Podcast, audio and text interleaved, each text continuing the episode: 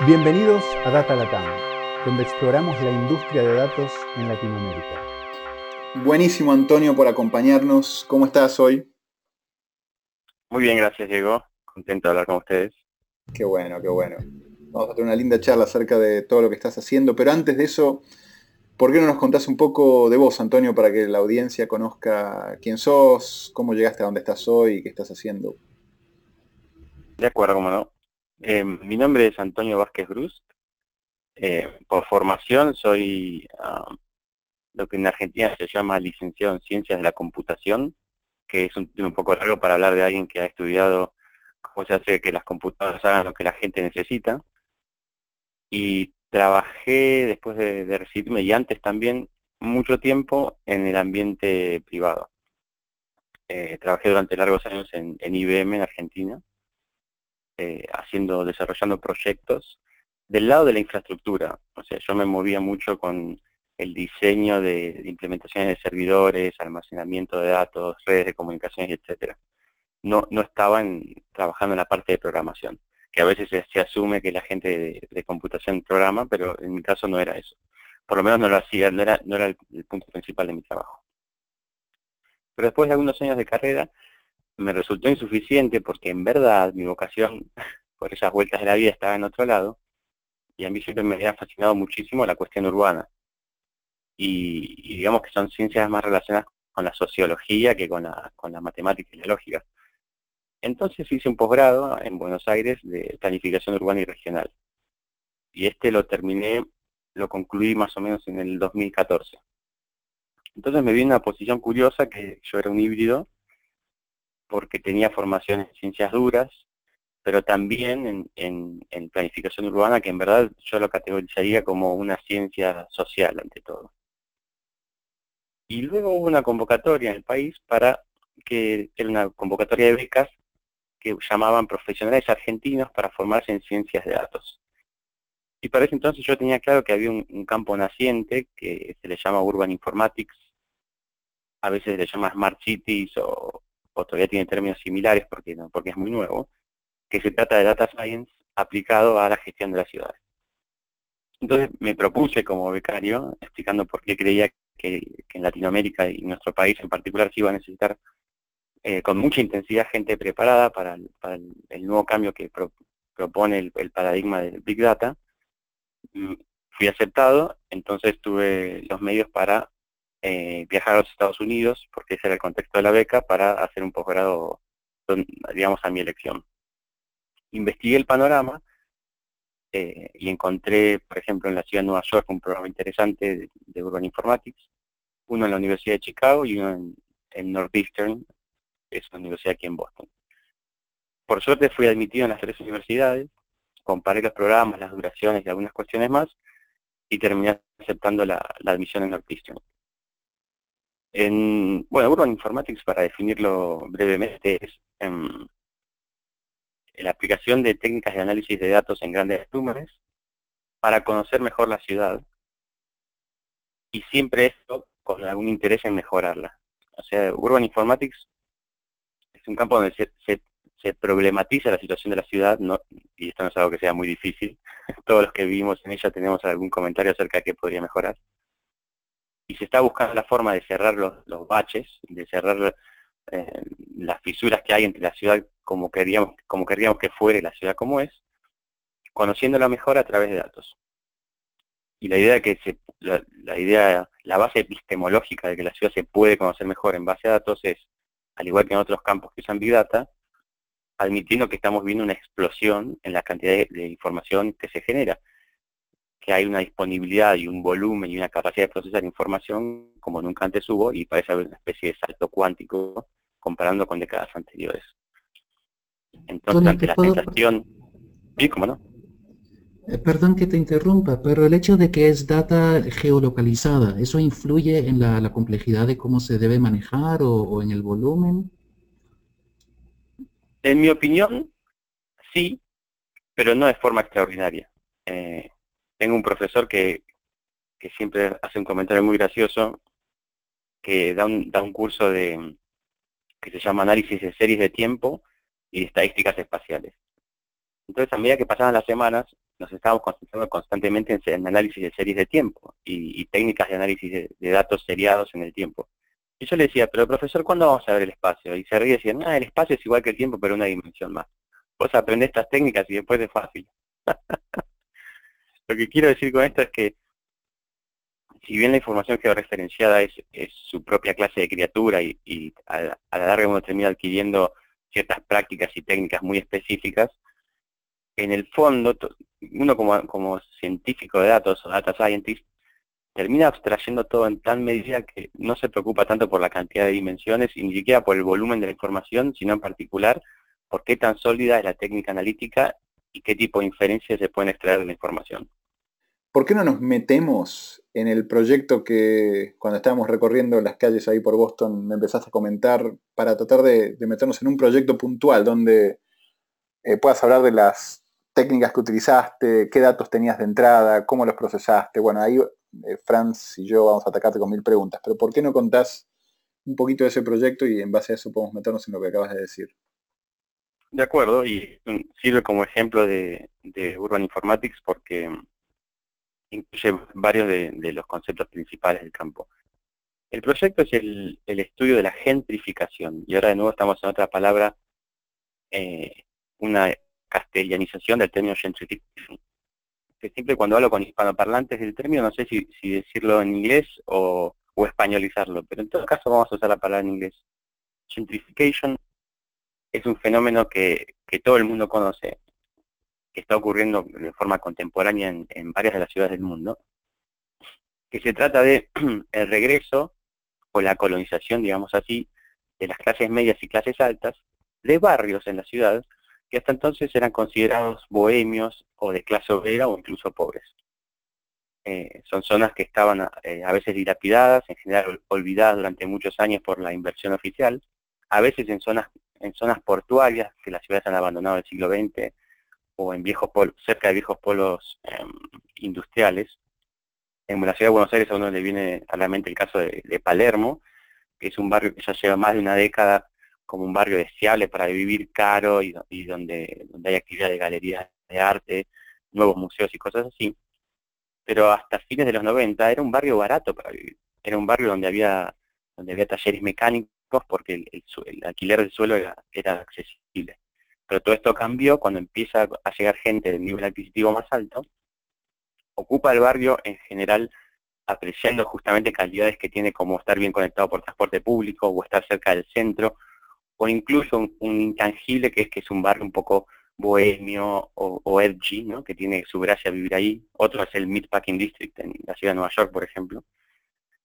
Y la el componente no tan feliz del, proceso de gentrification es que la población original, que a veces es vulnerable o, grupos inmigrantes, por ejemplo, que vivía ahí justamente porque no le quedaba otro y porque era barato, se ve desplazada porque sube rápidamente el alquiler de, de la vivienda y el costo de vida en general en el área.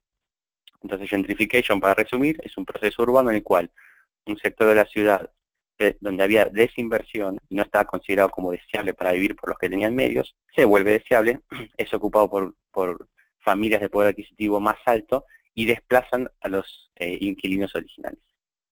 Bien, entonces este tema está en el candelero, ocurre en muchas ciudades, no sabría si decir todas, pero en Occidente es casi ubicuo, y es muy, discutido en el campo del urbanismo de la planificación, qué tan bueno es, qué tan malo es, en qué medida ocurre, cuándo ocurre, por qué. Eh, y mi idea fue utilizar eh, técnicas de análisis de datos, utilizando Open Data, particularmente, o información que produce la ciudad y publica como parte de, su, de sus responsabilidades, digamos, combinada con información online de redes sociales, como Twitter, y con información online de plataformas donde el público realiza mapas y documenta la ciudad, como OpenStreetMap. Ah, y por supuesto, información del censo, que es fundamental, porque eh, por el momento es, tiene un nivel de precisión en alcance, la información que producen los censos nacionales que es difícil de encontrar utilizando otras fuentes de datos. Eh, mi idea es, ¿se puede detectar cómo avanza la, gentrificación? Cómo, ¿Cuándo cambian los barrios? ¿Dónde el nivel socioeconómico es un salto pronunciado?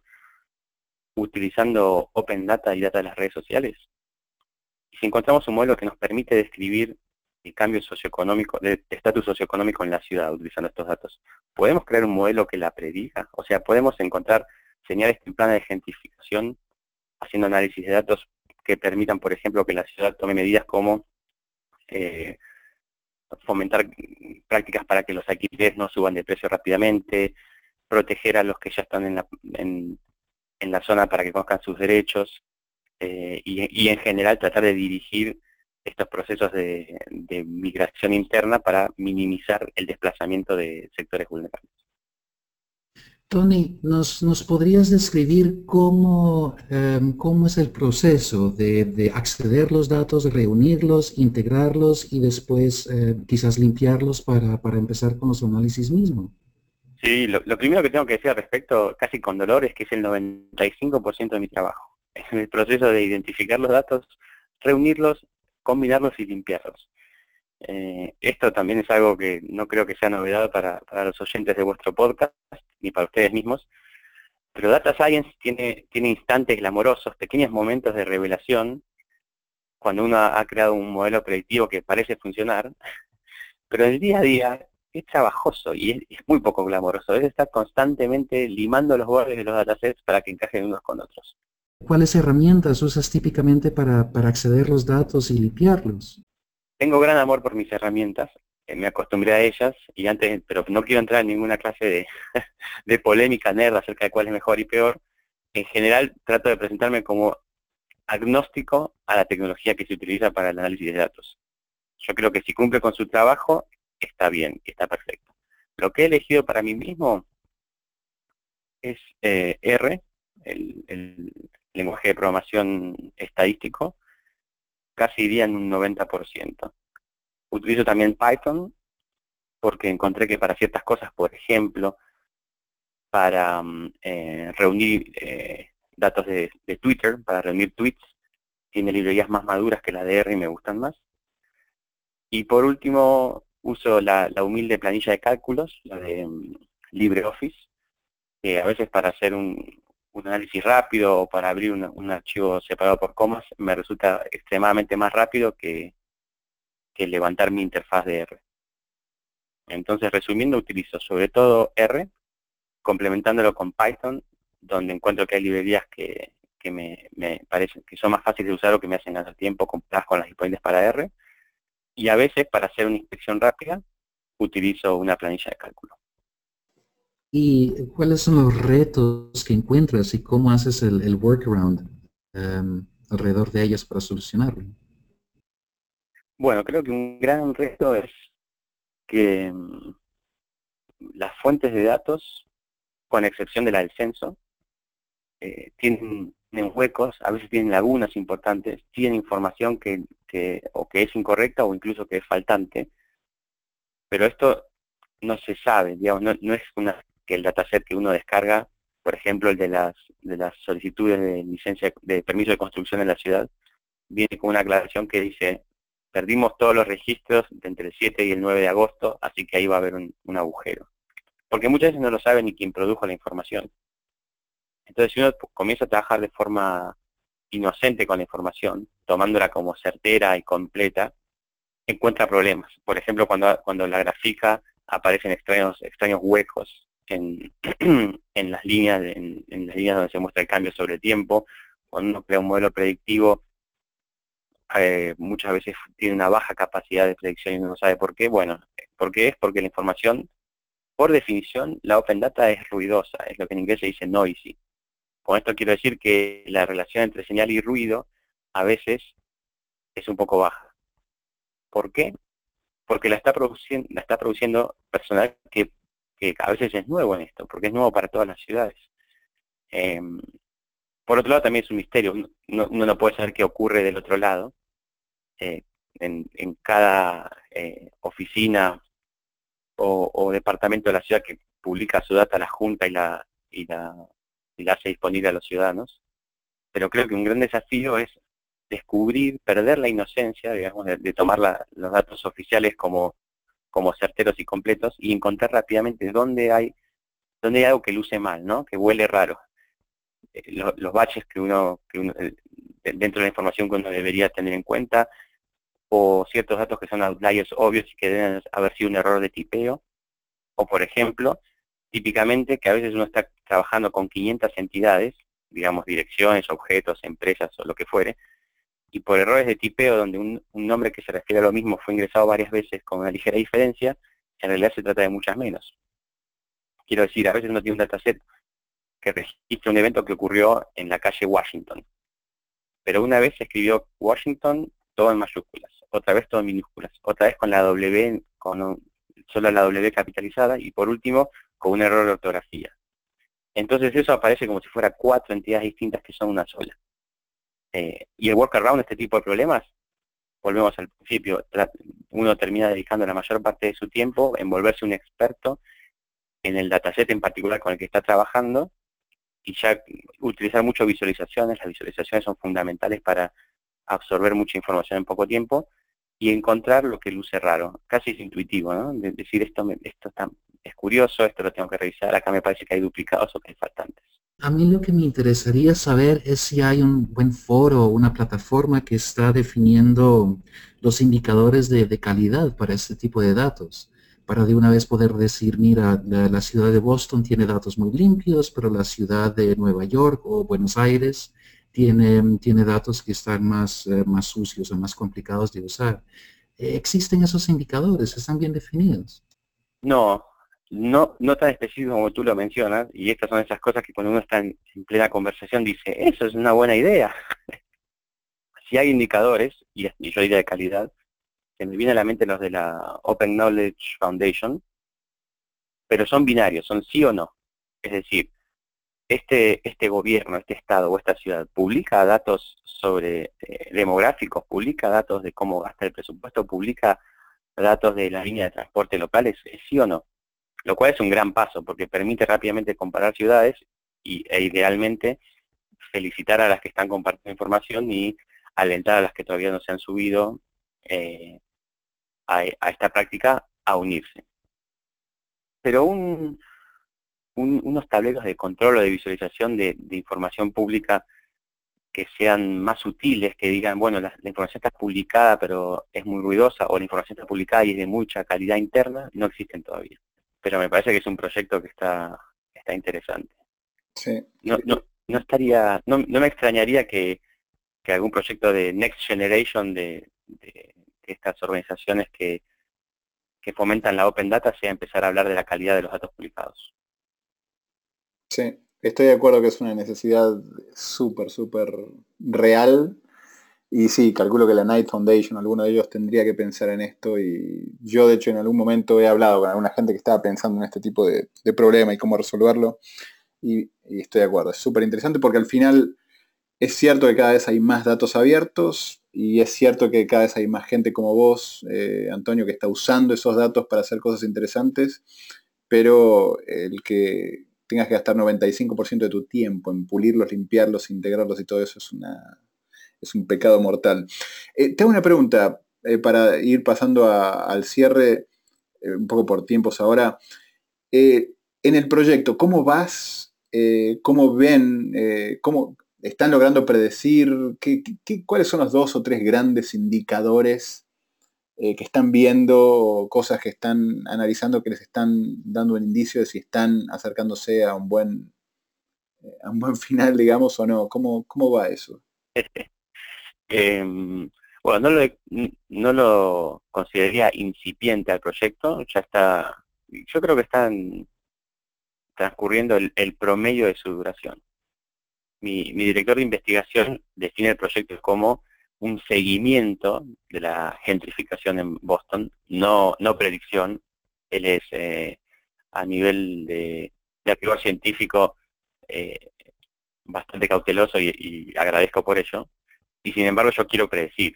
quiero eh, Mi objetivo final es desarrollar un modelo que ante información nueva o, futura, cargando una serie de parámetros y de fuentes de datos, eh, determina un grado de probabilidad de que, de que ese distrito de la ciudad eh, se está gentrificando o no, o, tiene posibilidades de gentrificarse pronto. Más allá de esto, volviendo al nivel al, tema de, describir, sí, eh, estoy logrando, estoy contento porque empiezo a tener una, una especie de tablero de visualización de cada, de cada distrito censal en la ciudad, donde veo la evolución a través del tiempo socioeconómica y, y de otras actividades relacionadas con, con, el nivel de producción de social media desde, desde, ese lugar.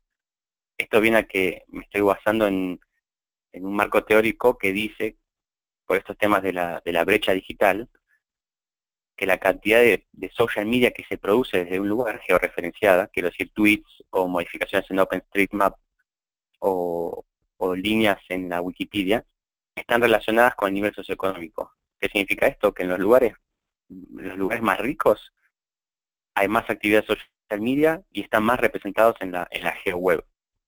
Y los lugares más pobres no solo se produce menos social media, o sea, se publican menos fotos y se publican menos status updates y hay menos usuarios de redes sociales, sino que además la Internet los representa menos. Es decir, hay menos, menos eh, registros en OpenStreetMap que hablan de esa zona, hay menos eh, registros en la Wikipedia que hablan de, de, cosas que ocurren allí. Basado en ello, cuando yo detecto que en una zona empieza a haber más actividad social media y empieza a haber más, más representación en la GeoWeb, yo marco eso como, como un flag, como una advertencia de que el, el sector podría estar gentrificándose, podría estar incrementando su estatus socioeconómico. Eh, y esto me lleva a modelos predictivos. Estoy trabajando con algunos que yo llamaría sketches de modelos predictivos, y si bien son mejores que, arrojar una moneda, o sea, tienen una, cuando los, pruebo contra un dataset de, training, eh, su, su eh, índice de, de, efectividad al predecir que un distrito se va a gentrificar o no es mejor que un 50%, está lejos de poder ser usado como, como una herramienta para informar política pública, digamos. Entonces, en resumidas cuentas, la parte de descripción, estoy contento que está avanzada, la parte de predicción necesita aún mucho trabajo.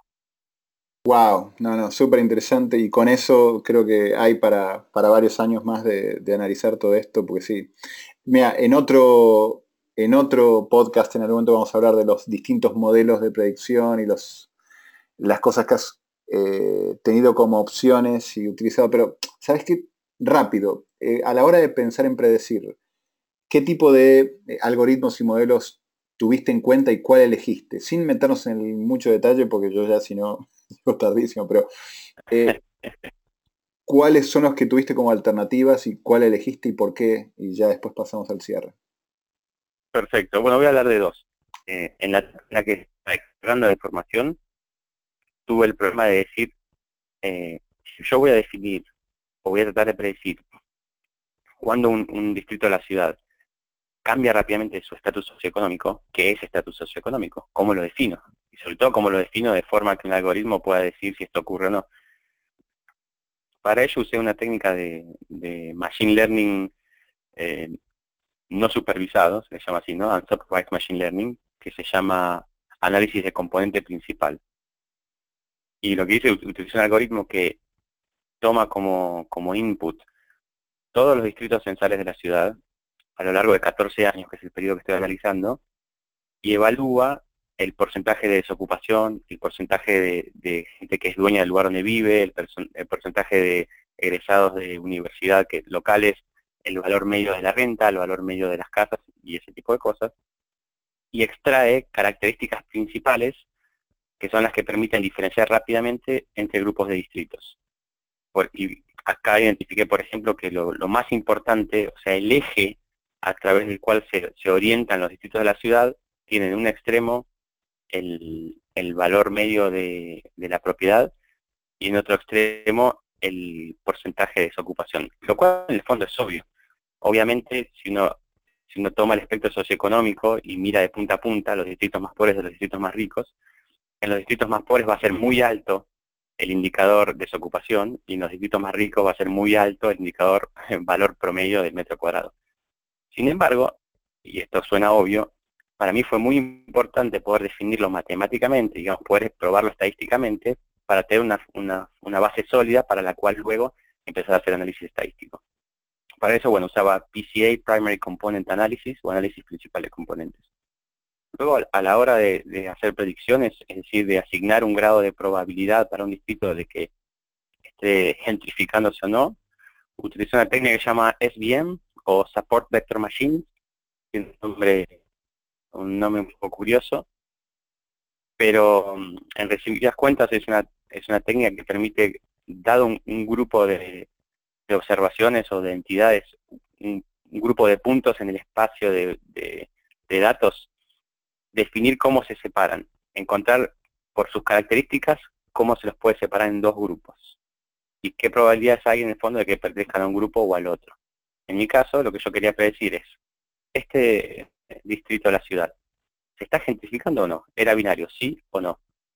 Entonces, esta técnica de Machine Learning lo que me permite es, primero, observa una, gran cantidad de distritos en la cual yo le doy la respuesta. Yo digo, este, este, se ha, este se ha gentrificado o no. O sea, en otras palabras, este ha aumentado en los últimos tiempos rápidamente su nivel socioeconómico y estos no lo han hecho observa la, diferencia a nivel de, extremada sensibilidad eh, estadística entre el grupo que, se ha gentrificado y el que no, y luego cuando yo le doy un nuevo grupo de distritos de la ciudad, donde no le digo si se han gentrificado o no, observo qué grado de, precisión tiene en clasificarlos.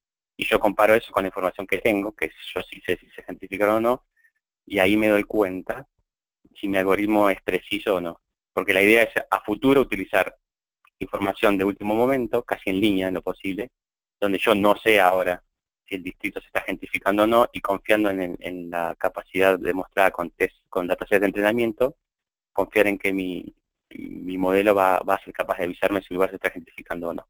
Y esta es la parte donde decía que si bien ahora es mejor que tener una moneda al aire, todavía estoy, estoy lejos de tener confianza en el modelo como para decir, eh, se lo mostraría a, las autoridades locales para que estén alertas de que este, esta región está cambiando rápidamente su contexto socioeconómico. Bueno, pero vas en esa dirección, Che, y buenísimo, súper interesante. Muchas gracias. En esto que acabas de mencionar podríamos haber estado horas.